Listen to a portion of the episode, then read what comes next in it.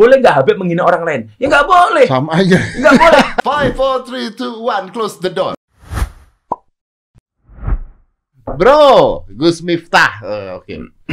Gus, ini gimana ceritanya? Eh, Ustadz Maher Mm-mm. eh, ribut-ribut ribut-ribut sama Nikita. Mm-mm. Terus ngomong tentang lonte lonte lonte lonte. Ah, Terus tiba-tiba lu nyamber, ah, ya kan? Lu nggak setuju ah. karena Bukan, gua nggak setujunya. Persoalannya bukan masalah Nikita, bro. Ah. Tapi gara-gara dia posting di Twitter dan itu menyerang Habib Lutfi, guru kita semuanya, Betul. Abah Lutfi. Lah, saya masuk itu dalam rangka membela Habib Lutfi. Itu pun atas perintah guru. Semua guru-guru telepon, di itu dong direspon. Lah, memang ketika saya merespon itu, saya masuknya menggunakan eh, Masalah bahas itu. masalah itu gara-gara si Maher ngomong si ini kita londe seperti itu. Saya bilang di satu sisi Anda minta untuk menghormati Habib, tapi di sisi lain Anda menghina Habib Lutfi. hmm, dia ngomong Habib Lutfi apa sih? Dia bilang kan, kan di Twitter dia posting di Twitter itu eh, ada yang nyamberin, oh Ustadz Mahir kayak perempuan, nah, itu karena Ustadz pakai Lutfi. begini. Ah, enggak Habib Ma- si Mahirnya. Oh, oke. Terus dia balesnya pakai videonya, eh, fotonya Habib Lutfi Ah. yang sama-sama menggunakan eh, serban Ah. ditutup di kepala begini. Ini kiainya Banser juga kayak gini gitulah bahasanya. Dia, dia ngeles ini hanya sekedar balas tweetnya orang. Ah. Saya cuma tanya satu hal, kenapa Pakai lu contoh. balesnya harus pakai fotonya Habib Lutfi? Pakai aja Dedi atau Miftah kan selesai itu kan. Kenapa harus Habib Lutfi? Lah gua marah gara-gara itu. Itu pun atas perintah guru. Maka setelah itu dia nyerang saya secara pribadi, Gus Miftah pecinta londe ya? Enggak kan saya enggak saya bales. Karena yang diserang cuma saya pribadi. Sebenarnya gini, masalahnya adalah pertanyaannya adalah ketika ada seseorang, apalagi ustadz gitu ya, Hmm. atau seorang yang di dihormati lah gitu ya. Terus ngomong-ngomong tentang itu, terus bobo kata lonte lonte lonte itu apakah wajar? Lah, sekarang begini. saya diserang dengan kata-kata londe. Coba tolong bedakan kalimat londe yang keluar dari mulut saya dengan kalimat londe yang dia sampaikan. Hmm. Oh iya ada, ada ada cuplikan video Ada. kan yang ngomong tentang Kalimat lonte itu. londe yang dia sampaikan itu langsung menghakimi Nikita Mirzani. Hmm. Kamu londe penjual selangkangan. Hmm. Artinya itu di apa? Dicapkan kepada orang, Hmm. dilabelkan kepada seorang yang namanya Nikita Mirzani. Hmm. Sementara londe gua ini, ini pengajian dulu saya hanya memberikan perumpamaan. Ketika anggota DPR di Semarang mau maju, bayar rakyat, suara rakyat 20 ribu. Saya jadikan perbandingan. Ini kan aneh. Suara rakyat lima tahun dibeli 20 ribu, sementara londe binaan saya setengah jam lu- li- 200 ribu. Londe 200 ribu, suara rakyat hanya dihargai 20 ribu. Berarti lebih mahal londe dibandingkan suara rakyat. Ini kan sebenarnya sarkas. Iya, dan Anda malah menghina suara rakyatnya. menghina gitu kan suara intinya, rakyatnya kan? bukan londenya. Saya bilang, maka saya bilang hidup londe dan itu kejadiannya di Hong Kong.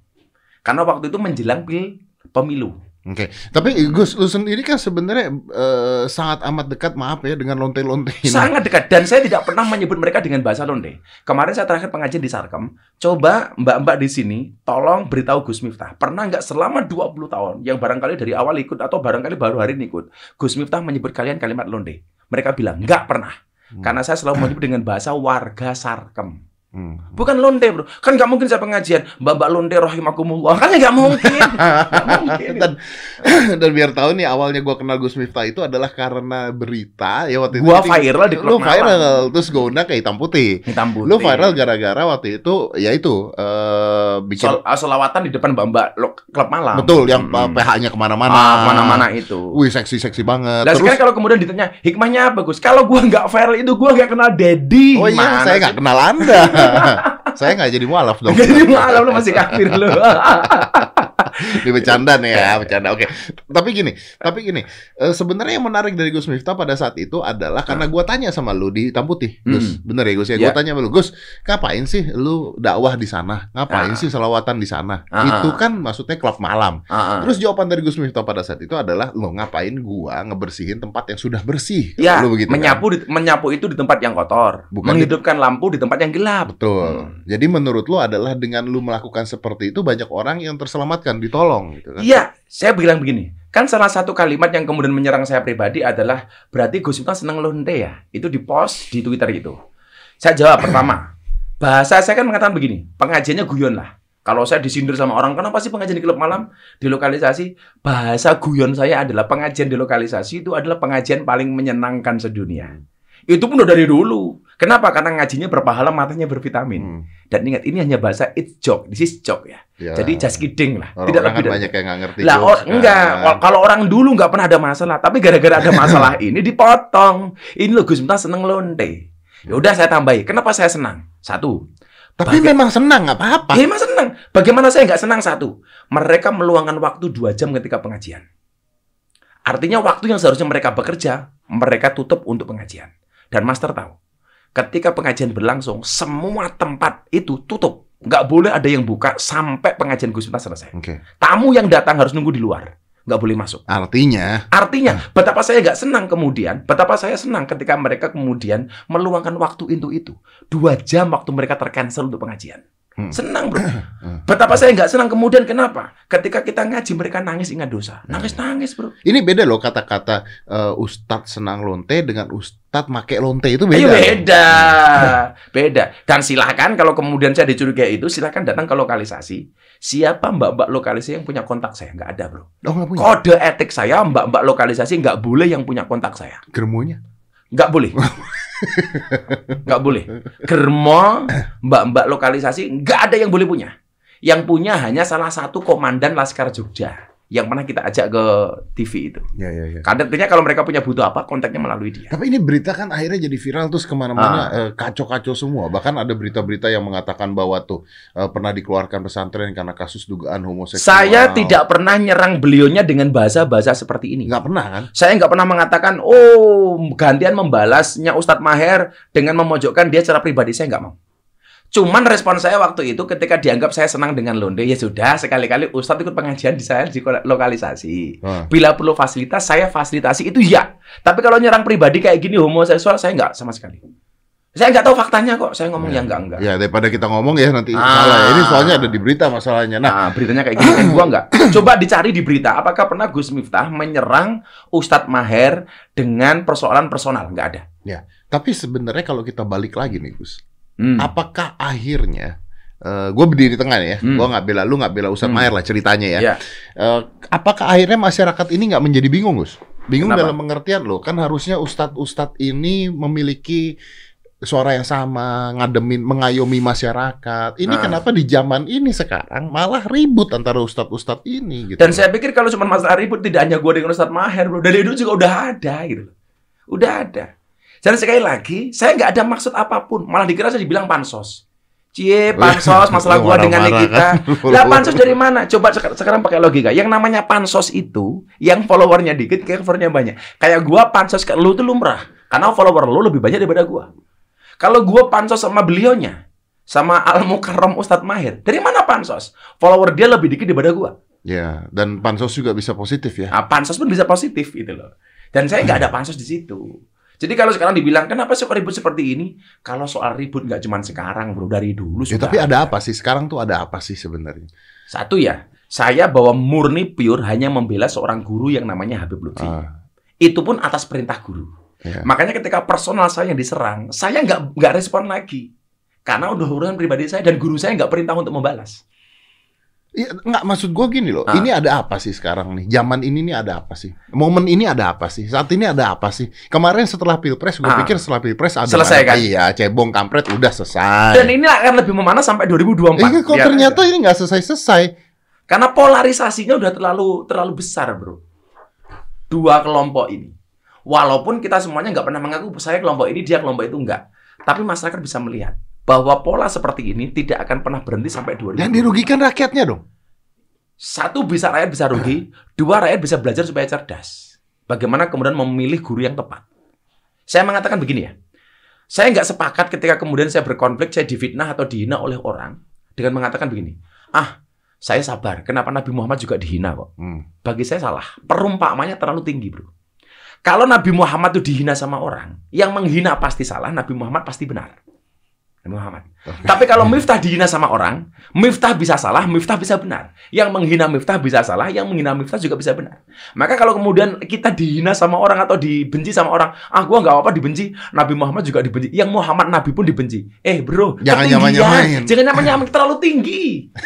Apaan? Masa sekelas kita perbandingannya dengan Nabi Muhammad? Katakanlah begini, gua katakanlah di, diserang sama Ustadz Maher senang soal senang lonte, dia benci sama saya. Ustadz Maher ben- bisa benar, Miftah bisa salah. Oke. Begitu juga sebaliknya, Miftah bisa benar, Ustadz Maher bisa salah. Dan yang perlu you tahu, tanya sama Ustadz Dery Sulaiman, tanya sama Ustadz Yusuf Mansur, ketika Ustadz Maher masuk rumah sakit, waktu itu badannya kecil, yang lain menghujat beliau, di pengajian saya mendoakan beliau. Saya sama Ustadz Yusuf Mansur, Gus, yuk kita berdoa untuk Ustadz Maher. Orang barangkali nggak tahu, bro. Nah, gue baru tahu nih. Tanya Ustadz Yusuf Mansur, Gus yuk kita berdoa. Bahkan waktu itu sempat saya bilang sama Ustadz Dery sama Ustadz Yusuf Mansur, yuk kita jenguk dia di rumah sakit. Padahal posisinya waktu itu saya, saya pernah ngerespon ucapan dia gara-gara menghina Gus Dur. Gus Dur sudah bangkai, buta, udah mati. Gua kalau gua masih hidup. Di YouTube bisa dilihat. Dan gua respon. Tapi ketika dia sakit, gua doain, Bro. Karena ini bukan persoalan pribadi bagi saya. Kalau toh kemudian diserang pribadi saya, itu urusannya Tunggu, tunggu, beliau. tunggu. Masalah Gus Dur nih alasan apa ya? Jadi waktu itu dia posting karena di sama alasannya sama gara-gara dia diserang apakah Ustadz Maher udah mati yang sudah mati itu Gus Dur buta bangkai atau gitulah bahasanya Nah, Hmm. kalau gua masih hidup nih di rumah sakit gitu Bahwa individual. ah lain, alasannya sama sama dengan di ketika dia posting Habib Lutfi Tapi kenapa harus Gus Dur? kenapa harus Gus Dur dan saya yang respon waktu itu saya artinya selama ini konflik itu terjadi bukan persoalan saya pribadi karena saya diperintah oleh guru-guru saya. Dia bilang begini kenapa kalau lo cinta sama Habib pilih-pilih cinta sama Habib Lutfi nggak cinta sama Habib Rizik? Loh siapa bilang gua nggak cinta sama Habib Rizik? Saya punya konsep bro semua Habib saya hormati dan lu harus sama. Semua Habib harus dihormati. Tapi? Selama itu duriahnya Rasulullah, Hmm. keluarganya Rasulullah harus dihormati. Tetapi tolong bedakan antara sosok dan perilaku. Sosoknya kita hormati, tapi perilakunya tidak harus kita taati. ya itu sama aja seperti yang gua ngomong sama eh, kita boleh nggak suka sama perilakunya kok nggak usah benci orangnya gitu. Enggak, intinya jangan kan. benci Ya, orangnya. ya, ya, Karena ya. dalam konsep agama dikatakan al hurmatu khairum minato. Ah ini, yang udah mati itu Gus Dur. Kiai Buta yang pernah mengatakan aku adalah kita porno. Dia udah mati, udah jadi bangkai kalau saya belum. Lah, saya waktu itu ngerespon ini. ini tanggal Eh, Maret. sekitar Maret, bulan puasa sebelum bulan Oh, puasa. berarti ini pada saat Covid awal-awal dong ya. Iya, dan gua begitu juga sama bulan itu. Saya atas izin Putri Gus Dur, Mbak Alisa Wahid kalau nggak salah waktu itu, Mbak, saya respon ya, iya Gus Dur respon yang baik. Ini pada saat Habib Lutfi ya. Hmm, kalau ini yang Habib Lutfi, iya tambah cantik pakai jilbab, kayak kayaknya Banser ini. Kalau dia ngeles, ini hanya sekedar balesi apa balesi tweetnya orang. Pertanyaan saya sederhana, kenapa yang dipilih gambarnya Habib Lutfi? Yang pakai kayak gini banyak. Bro Dede tahu, Habib Lutfi pos- posisinya sebagai apa? Satu presiden Jatman. Mm-mm. Jamaah Toreko anak Sabandia dunia beliau. Yang kedua beliau ini adalah eh, sekjen ulama sufi sedunia. Hmm. Yang ketiga beliau one team press. Ya ya ya ya. betul, betul. Artinya nggak layak lah, itu loh. Jadi kalau perusahaan saya pribadi nggak ada masalah. Kembali ke masalah Habib tadi, Bre. Sosoknya kita hormati, tapi perilakunya tidak harus kita taati. Oke. Tapi kenapa seseorang eh, misalnya apakah orang-orang ini misalnya Hmm. yang menyerang-menyerang ini kita nggak nyebut eh, Ustadz Maher ya atau Hmm. siapa pun ya. Kenapa seberani itu dan selantang itu ketika ngebawa-bawa sosok? Apakah ini ada backup yang berjalan di belakangnya? Apa ada tujuan tertentu? Saya pikir satu kekurang pahaman dia terhadap siapa sosok yang diangkat. Katakan soal Gus Dur. Gus Dur itu nggak bisa bro bro. Kalau Eh. tidak paham tidak akan bawa-bawa bro. Artinya dia tidak paham seberapa urgent sosok Gus Dur di mata kami orang-orang yang mencintai Gus Dur. Ya tapi kan kalau misalnya gini lah, gue tidak paham tentang orang ini gitu ya. Ah. Gue tidak akan bawa-bawa Mendingan nggak ngomong ya. Mendingan gua nggak ngomong, gua ambil contoh siapa kayak pakai Itu jilbab bahasa gitu husnudon, kan. itu bahasa husnudon gua, Bro. Oh, iya, iya. Kita kan nggak mau seudon, barangkali nggak paham. Kalau kemudian di belakangnya ada hidden agenda, saya nggak tahu. Tapi yang jelas, saya pikir begini, begitu dia mau ribut seperti itu, siapa pun ya, tidak hanya Ustadz Maher, biasanya pemberitaan langsung mengarah ke dia. Ah, barangkali bisa saja modusnya itu. Gitu. Hmm. Nah, kalau orang kayak kita kan nggak perlu ngomong kayak gitu, kita posting di Instagram saja, orang udah jadikan berita, bro. Lo posting apa, gua posting apa, jadi berita di mana-mana. Lah, sementara orang-orang yang tidak punya panggung itu barang barang- barangkali nyari panggung itu. Waduh. Ini repot. Dan kita nggak tahu ya sampai kapan. Tapi kenapa masih banyak orang Indonesia yang akhirnya masih aja membela eh, kejadian-kejadian seperti ini? Apakah benar-benar ini orang Indonesia yang ngebela kejadian-kejadian seperti ini, atau memang ini ada sebuah ritme yang dibuat untuk membela kejadian-kejadian Nggak usah seperti ngomong, ini? nggak usah ngomong kiai lah. Artis sejelek apa pun pasti masih ada fan-nya. Ya betul. Ya kan? Apalagi ustadz yang dianggap ustadz. Sejelek apa? Lo masih ingat nggak dengan dulu? Lo segera mau alaf deh. Masih ingat nggak dulu kita podcast yang Iya. dulu? Lo segera mau alaf masuk Islam kenapa? Karena ntar lo kalau udah nggak jadi artis bisa jadi ustadz. ingat nggak? Udah banyak fans ya gue ya. Ah, dan ternyata itu terjadi hari ini, bro. Iya kan? Gue jadi haus nih. Jangankan Ustaz, artis Masuk sejelek apa pun, itu Lu masih ada ngobrol sama Via Valen. Via Valen eh, aja diserang sama fansnya Ayu Ting Ting. Hmm. Nyanyi bareng dibilang, oh jelek. Nggak nyanyi bareng dibilang, Dibilang musuhan. Iya. Iya kan? Gua udah lama nggak sama lu, dikira udah nggak laku di Polres Dedi. Kurang ajar kan? Iya, gitu. iya. Intinya orang memang ada aja yang nyari-nyari seperti itu, ada aja. Saya melihat bahwa politik identitas ini tidak akan pernah selesai. Tapi lu tidak bisa menutupi eh, kenyataan bahwa Indonesia saat ini juga lagi krisis, bro. Ya jelas. Makanya kalau ada orang begini, kenapa sih Gus Miftah kok harus respon pernyataan seperti itu? Karena kalau nggak gua respon, saya takut netizen ini akan menganggap bahasa dia itu benar. Soal Habib Lutfi umpamanya. Ketika Habib Lutfi pakai ini. Dan saya di, di kan banyak orang, ribuan orang ya di Instagram. Gus tolong dong direspon. Guru kita dihina nih. Anda berani respon, jangan-jangan Anda di backup. Iya, backup gue siapa? Kebenaran. Karena gue punya prinsip, lebih baik gue dibenci karena kebenaran daripada gue di, ah, mohon maaf, lebih baik gue dibenci karena kebenaran daripada gue dibenci karena kemunafikan. Bagi saya guru saya harus saya bela. Dan saya membela itu atas perintah para guru, walaupun bukan perintah Habib Lutfi. Tolong dong abah kita dihina tuh, masa kamu diam? Dan coba kalau anda lihat, respon saya kepada beliaunya kan gak berlebihan. Saya cuma bilang Anda ini berkepribadian ganda. Hmm. Satu sisi Anda minta Mbak Nikita untuk menghormati Habib Rizik dan saya setuju. Walaupun bahasamu tidak beretika, tidak bermoral, tidak ber... barangkali dia marahnya karena itu ya. Dan kalau kemudian gara-gara itu dia marah, saya minta maaf. Kenapa Clear kan? saat ini akhirnya jadi sulit Nah. untuk orang minta maaf ya? Saya udah minta maaf. Kalau saya bilang, kalau bahasa saya mengatakan dia tidak beretika, tidak bermoral, tidak berakhlak itu membuat dia sakit hati, murni saya minta maaf. Karena tujuan saya bukan itu. Kemudian dia bilang, kenapa Gus Miftah tidak menghormati Habib Rizik? Saya menghormati Habib Rizik. Saya kasih contoh yang paling gampang. Dalam beribadah, saya menggunakan pendapatnya Imam Syafi'i. Kan imam ada empat nih. Imam Syafi'i, Imam Maliki, Imam Hambali, Imam Hanafi. Dalam beribadah, saya menggunakan pendapatnya Imam Syafi'i. Begitu saya menggunakan pendapatnya Imam Syafi'i, bukan berarti saya membenci Imam Maliki kan? Saya tetap mencintai Imam Maliki, saya tetap menghormati Imam Maliki, tapi dalam hal beribadah saya mengikuti Imam Syafi'i. Clear?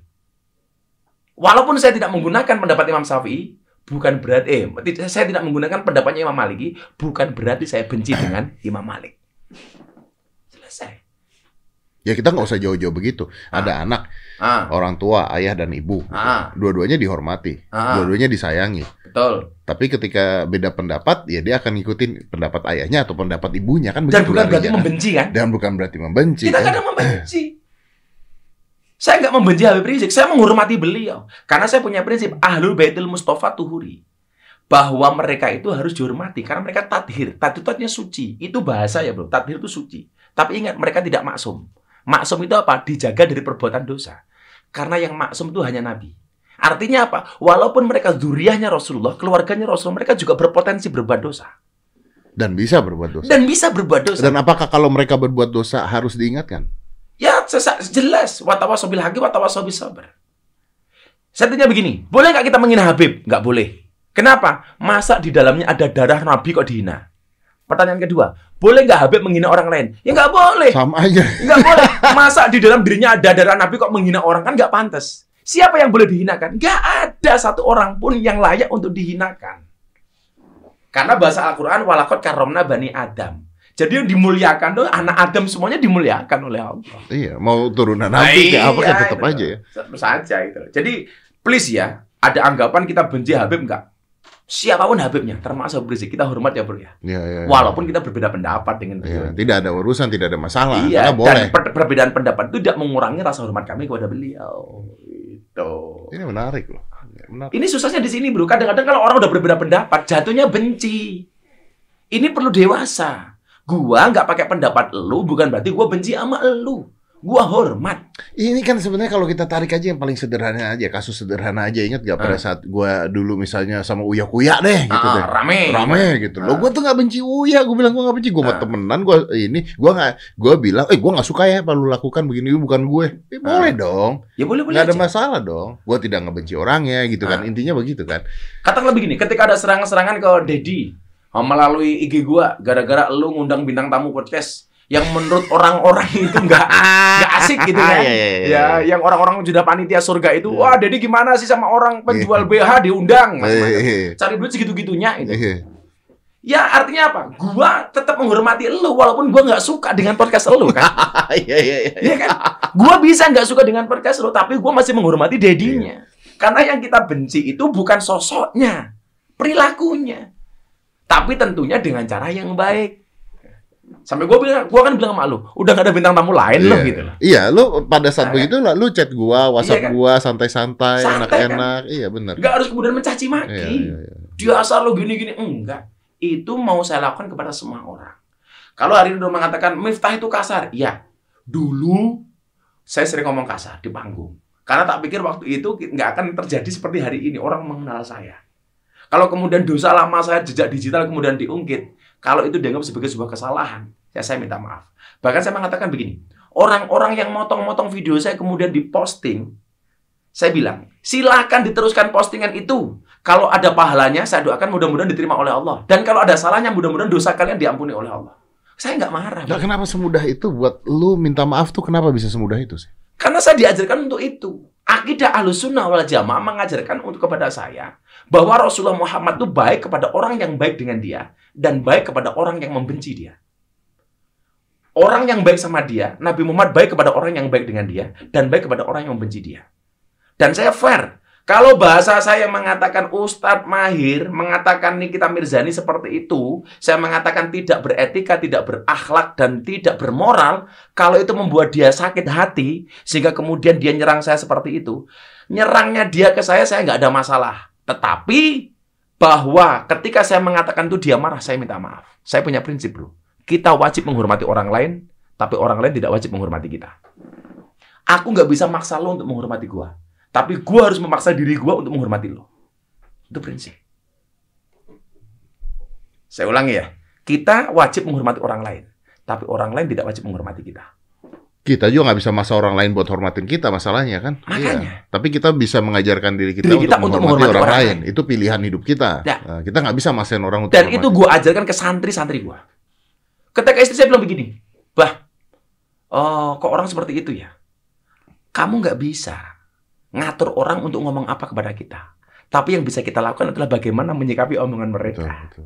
Kita nggak bisa ngatur sikap orang kepada kita, tapi bagaimana kita bersikap kepada mereka itu bisa kita lakukan. Itu ada quotes-nya tuh. Kita nggak bisa kalau lagi berlayar di laut pakai kapal, kita nggak bisa ngatur ombak, ngatur angin, nggak bisa. Iya. Kita bisa mainin layarnya. Ah, kan begitu. Gua nggak bisa dong ngatur seluruh omongan netizen seperti itu. Oh, tapi bagaimana kita menyikapinya? Ketika itu saya tanya, Wah, itu kemarin postingan tentang Ustadz Mahir dikomentari 9.000 lebih. Dengan komentar-komentar seperti itu. Kenapa Abah nggak marah? Saya jawab, kenapa saya nggak marah? Jelas, karena komentarnya tidak saya baca. itu bahasa ba- manajemen kolbu, bro. Iya, iya. Ya kalau kalau kamu nggak mau sakit itu jangan Ya, dibaca. Jangan dibaca ya. Iya, Ngapain? benar, benar. Untungnya apa dibaca? Iya benar, Ah. benar, benar. Emang kadang-kadang kita baca terus kita konsentrasi yang ngata-ngatain doang itu yang gue bilang. Nggak pernah konsentrasi kepada hal-hal yang positif. Lagian bro, kalau kita cuma dibully dengan komentar, kita kan udah udah kenyang bro. Capek, capek bos. Apa sih yang nggak dikomentari gitu? Hari ini gua komen lu di postingan lu yang pakai kacamata itu, Ya botak, ah, yang botak. emang botak Eh, anjing. bu- bukan enggak. Gua gua enggak ngomong gitu. Komentar gua apa? Oh. Ah, acara ini disponsori oleh bedak FIFA nomor 4. Wah. Kemudian di situ banyak komentar dan salah satunya apa? Apa? Cie cie cie. Sekarang kalau komentar nggak pernah dibalas sama Mas Dedi gitu nih. Itu aja jadi masalah. Jadi masalah. Cuma ntar lo lihat. Emangnya gue juga penting dibalas sama Dedi, gue pikir gitu kan. Kita kan mau komen apa enggak bukan karena minta direspon. Atau kalian jengkel nggak sih kalau kemudian ada orang berteman di Instagram, fallback dong gitu. Eh tapi pernah loh, pernah waktu itu ya, gue lagi posting apa gitu, udah gitu Anji, Anji tuh, Anji tuh komen di postingan gue. Hmm. Udah gitu terus ada orang ngomong gini, Cie nggak dibales, kesian banget loh. Ini sama, gue juga sama hari ini. Gara-gara gua komen lo seperti itu, cie, sekarang kalau komen gak pernah dibales. Ini gitu. ya, inilah ini. Aduh, gimana neranginnya? Jadi cara orang mengadu itu seperti itu. Diadu antara satu dengan yang lainnya, kemudian muncul suudon, muncul fitnah. Ini ya, gini ya, coba. Kadang-kadang mereka tuh nggak ngerti apa yang terjadi ya. Hmm. Ya, kadang-kadang. Ini, ini kita kita kasih contoh paling sederhana aja. Gue sama Gus pada saat gue posting itu, gue tahu gue bakal ketemu lu. Gue tahu malam ini kita bakal ketemu. gitu Iya. loh. Iya. Jadi maksudnya, gue gue baca ya ketawa gitu. Dan lagian kalau gua komen kepada siapa pun, gua nggak pernah berharap itu dibales. Iya. Juga untungnya apa? Itu loh. Jadi terlepas dari itu, bro, saya saya kemudian mengingatkan kepada diri saya, ya kalau hari ini saya barangkali diserang dengan postingan-postingan masa lalu saya, ya barangkali itu kesalahan saya. Dan please maafkan saya. Itu aja selesai. Semudah itu. Semudah itu.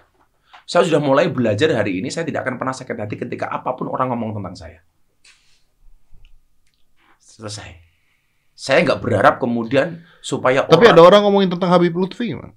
marah karena guru saya. Hmm. Silakan hina saya, tapi jangan hina guru saya. Ya, makanya bahasa lu dulu di acara gua ngobrol bareng Gus Miftah itu. Ah, apa pendapat Mas Didi tentang sosok ini? Fotonya muncul gua. Ketika lo bilang saudara, gua lebih nyaman daripada lo nganggap gua guru. Dan ternyata yang keluar dari mulut lu itu masih ingat kan? Ya, ya, ya, ya. Saya nggak mau nganggap Gus Miftah sebagai guru saya, tapi sebagai saudara saya. Dan saya lebih nyaman dengan itu. Karena kalau konsepnya guru, sebagai murid bro, ketika guru kita diapa-apain, kadang-kadang kita berlebihan. Termasuk sikap saya ketika Habib Lutfi dihina. Saya nggak terima. Kalau lu menghina gua, gua akan marah.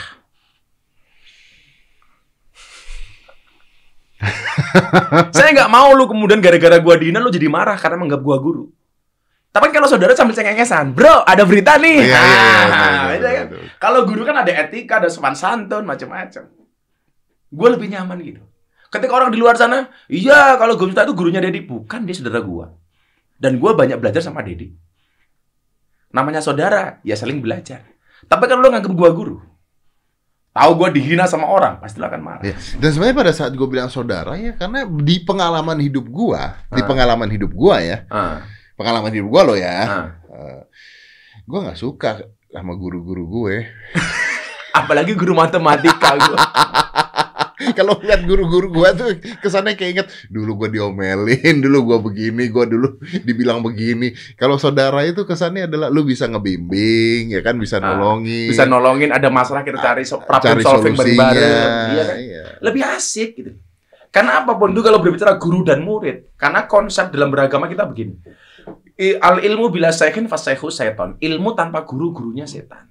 Hmm. Maka ketika kita belajar agama itu mutlak harus dibimbing oleh guru. Oleh guru. Dan saya pikir, gua kayaknya nggak layak ngebimbing lu kalau sebagai guru. Tapi kalau sebagai teman, kan saling mengingatkan. Iya. Nah, itu. Iya. Dan kalau lo nganggap gua guru, di situ dituntut ada kepatuhan, bro. Ya tapi di situlah kenapa pada saat itu Ah. akhirnya terus gue memutuskan untuk mualaf dan sebagainya karena gue tidak pernah menganggap lu guru. Dan gua nggak pernah menganggap murid. iya. Karena gue nganggap bahwa gue ngeliat saudara gue melakukan hal ini dan ini menarik dan dipelajari kan. Nah, itu kan. kan yang jadi masalah. Kalau konsepnya saya dengan Habib Lutfi, kalau beliau perintah atau beliau mempunyai dawuh, saya sebagai murid harus sami'na Mengikuti, ata'na. betul, Iya, betul. karena guru saya. Dan ketika itu dihina jadi masalah besar. Itu masalah besar dan ini diajarkan di agama kita. Jangan sampai loh gitu loh. Makanya sekali lagi Ustaz Maher, gua nggak marah ketika Anda menghina saya. Tapi kan menjadi persoalan ketika Anda menghina guru saya. Dan sekali lagi ketika Anda marah kepada saya gara-gara mengatakan Anda tidak bermoral. Tapi ya, tapi nih, tapi Gus, maaf. maaf nih Gus. Ah. Gue balik nih ya sebelum kita udahin podcastnya. Tapi gue balik. Ini karena menggunakan foto, menggunakan foto dengan kata-kata yang yang tidak pantas. tidak pantas dan fotonya adalah foto yang orang-orang juga tahu Heeh. agak berseberangan. Heeh. Menurut gue. Heeh. Karena contohnya gini. Kalau seandainya ngomongnya gitu Iya, ya. seandainya, Nah, seandainya gue jadi ustadz, seandainya gue Ah. jadi ustadz, terus gue pakai apa namanya itu? pakai imamah. Imamah. Ah. Gue pakai imamah. Terus ada orang bilang, kayak cewek lu pakai imamah, gitu misalnya ya. Heeh. Terus gue posting fotonya Habib Lutfi. Heeh. Terus gue bilang, eh Habib Lutfi pakai begini, Kayak cewek. kayak cewek, keren tuh. Heeh. Itu jadi nggak masalah. Keren, Bahasanya keren. bahasanya keren. Tuh, Ah. Habib Lutfi juga pakai. Heeh. Tapi keren nih. Itu Ya, nggak ada masalah. nggak ada masalah. Kan itu bahasanya bukan penghinaan. Iya. Nah, yang jadi kontroversi kan karena bahasanya ini kayak cewek nih, contohnya kayak kayaknya banser. Jadi dia pengen menyudutkan banser dengan bahasa itu. Ini bansernya juga marah. Dan menggunakan kata banser. Ah, masalahnya. coba kalau dia bilang, ah saya coba kayak gitu ikut Habib Lutfi kok, buktinya keren. Nah beda Iya. bro kosakatanya. Iya. Kalau dia bilang begini, kalau seandainya dipasang itu fotonya Habib Rizik, Gus Muhammad marah apa enggak? Lah hubungan saya dengan Habib Rizik apa? Saya belum ada kedekatan emosional sebagaimana saya dekatnya dengan Habib Lutfi. Kalau saya punya kedekatan emosional, barangkali juga saya akan bela ketika ada perintah dari guru. Saya ulangi bro ya, saya respon bukan karena keinginan saya, kan diperintah oleh guru-guru saya. Bro, maaf nih, gue Ah. tanya nih bro. Ah. tanya nih ya. Tanya ya, Ya. maaf ya. Gus, lu kacamata hitam mulu, Nah, kayak babi lu. Yang ngomong siapa? Yang ngomong gue, Ah, ah. yang ngomong Atau orang lain lah? atau orang lain. Ah. Oke, kacamata hitam mulu, kayak babi lu. Gimana? Coba, coba. Kok nggak marah? Coba dipikirkan dulu. Ah, kayak babi loh, gitu Hmm. kan. Saya jawab sederhana. Hmm. Kenapa bu gua pakai kacamata? Hmm. Karena kalau pakai kacamata mari berat, bro. Enggak, tunggu dulu, tunggu dulu, tunggu dulu, tunggu. Tunggu dulu, tunggu dulu. Ah, Kenapa lu nggak marah? Dibilang kayak babi. apanya? Emangnya ada ada masalah apa saya dengan babi? Saya harus marah. Karena tidak merasa. Ya, saya tidak merasa. Tapi kalau yang dibilang itu guru saya umpamanya, saya marah. Enggak, pertanyaan gua adalah Nah, ustadz tersebut marah ketika dibilang kayak cewek. ah. Bukan, kalau ustadznya nggak marah, beliaunya nggak marah. Tapi muhibinnya, pencintanya ini yang marah. Bukan, bukan Habib Lutfi. Oh, bukan Habib Lutfi. Bukan Habib Lutfi. Oh, dianya. Ya. Ah, ah, ah. Marah ketika dibilang kayak Seperti cewek. seperti cewek. Kenapa Ah. harus marah? Iya, iya, iya, saya nggak tahu kalau lo bilang lo pakai kacamata hitam kayak babi lo, gue malah senyum-senyum aja dong. Dan kita sering bulian itu bro, nggak cuma ke beliaunya. Kiai pakai kacamata hitam, pakai belangkon, pakai tongkat, kayak si buta dari gua hantu lo. Gua nggak marah. Iya, sebenarnya kan ketika dibilang lu pakai amamah kayak cewek lu, Ah. jawab aja. Anda nggak ngerti sejarah, Selesai, Anda nggak kan? ngerti ini, Anda nggak ngerti budaya. Coba belajar Ah, dulu. kenapa harus bawa-bawa nama orang lain? Itu intinya. Gue sering bilang, woi naik panggung si buta dari gua hantu, pakai kacamata hitam, pakai tongkat. Gue bilang kalian tahu siapa yang digendong oleh si buta dari gua hantu itu? Agus. sorry Gus, itu monyet Gus, sorry ya Gus ya. ya hari ini kita anu aja bro, di era seperti Oke ini lah. kita belajar memaafkan. Barangkali saya juga introspeksi, saya banyak salahnya. Tapi terlepas dari itu, sekali lagi saya minta maaf kalau kemudian ada pidato-pidato saya yang lama dianggap tidak pantas. Kemudian dipotong-potong, diposting, ya silahkan. Kalau dari kebaikan mudah-mudahan dapat pahala, kalau salah mudah-mudahan diampuni dosanya selesai. Oke lah Gus, saya selalu senang ketika Anda hadir di sini, luar biasa. Saya sebenarnya mau nanya, mau nyentil aja sih nanya. Kayak Apa? tadi saya dengar-dengar berita ada dakwah-dakwah Apa? serem. Oh. Oh, kita Iya, potong iya. di sini. Five, four, three, two, one, close the door.